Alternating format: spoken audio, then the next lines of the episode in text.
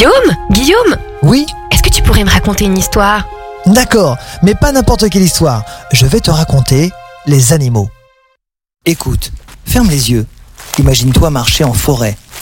Tu sens la mousse Les plantes Tu te faufiles derrière un buisson et là, un cerf aboyeur regarde dans ta direction. Pourquoi l'appelle-t-on cerf aboyeur? On l'appelle comme ça car, lors de la période de rut, c'est-à-dire quand le mâle est amoureux, il pousse des cris ressemblant aux aboiements.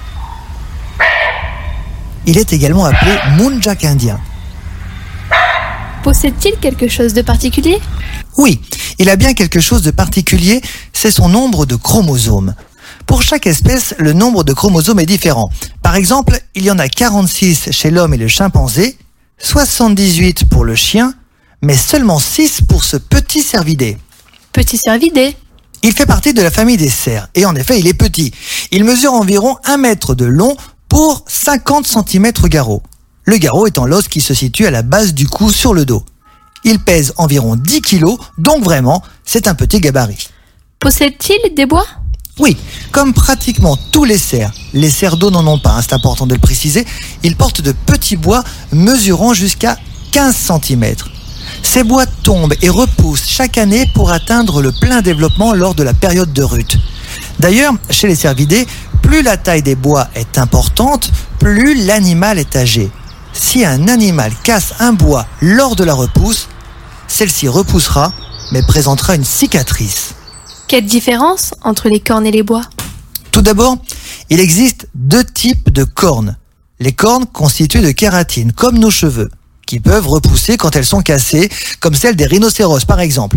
Ensuite, il y a les cornes des bovidés, qui sont osseuses recouvertes de kératine. Les bovidés étant les vaches ou encore les chèvres, qui ne repoussent pas si elles sont cassées. En ce qui concerne les bois, ce sont des organes osseux vascularisés qui repoussent lorsqu'ils tombent. Voilà la différence entre les cornes et les bois. Vit-il en France? Malheureusement, tu n'auras pas la chance de le voir dans nos forêts.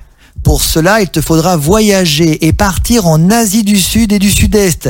Les forêts humides et les zones de végétation dense sont un terrain de jeu. Que mange-t-il? C'est un herbivore. Il va donc manger de l'herbe, des feuilles, des fruits et des écorces. Attention, avec des yeux de lynx, on peut apercevoir des canines qui sortent de la mâchoire supérieure. Ces canines ne servent pas à manger de la viande comme celle des carnivores comme le lion, mais à se défendre. Également, elles permettent de ronger l'écorce des arbres.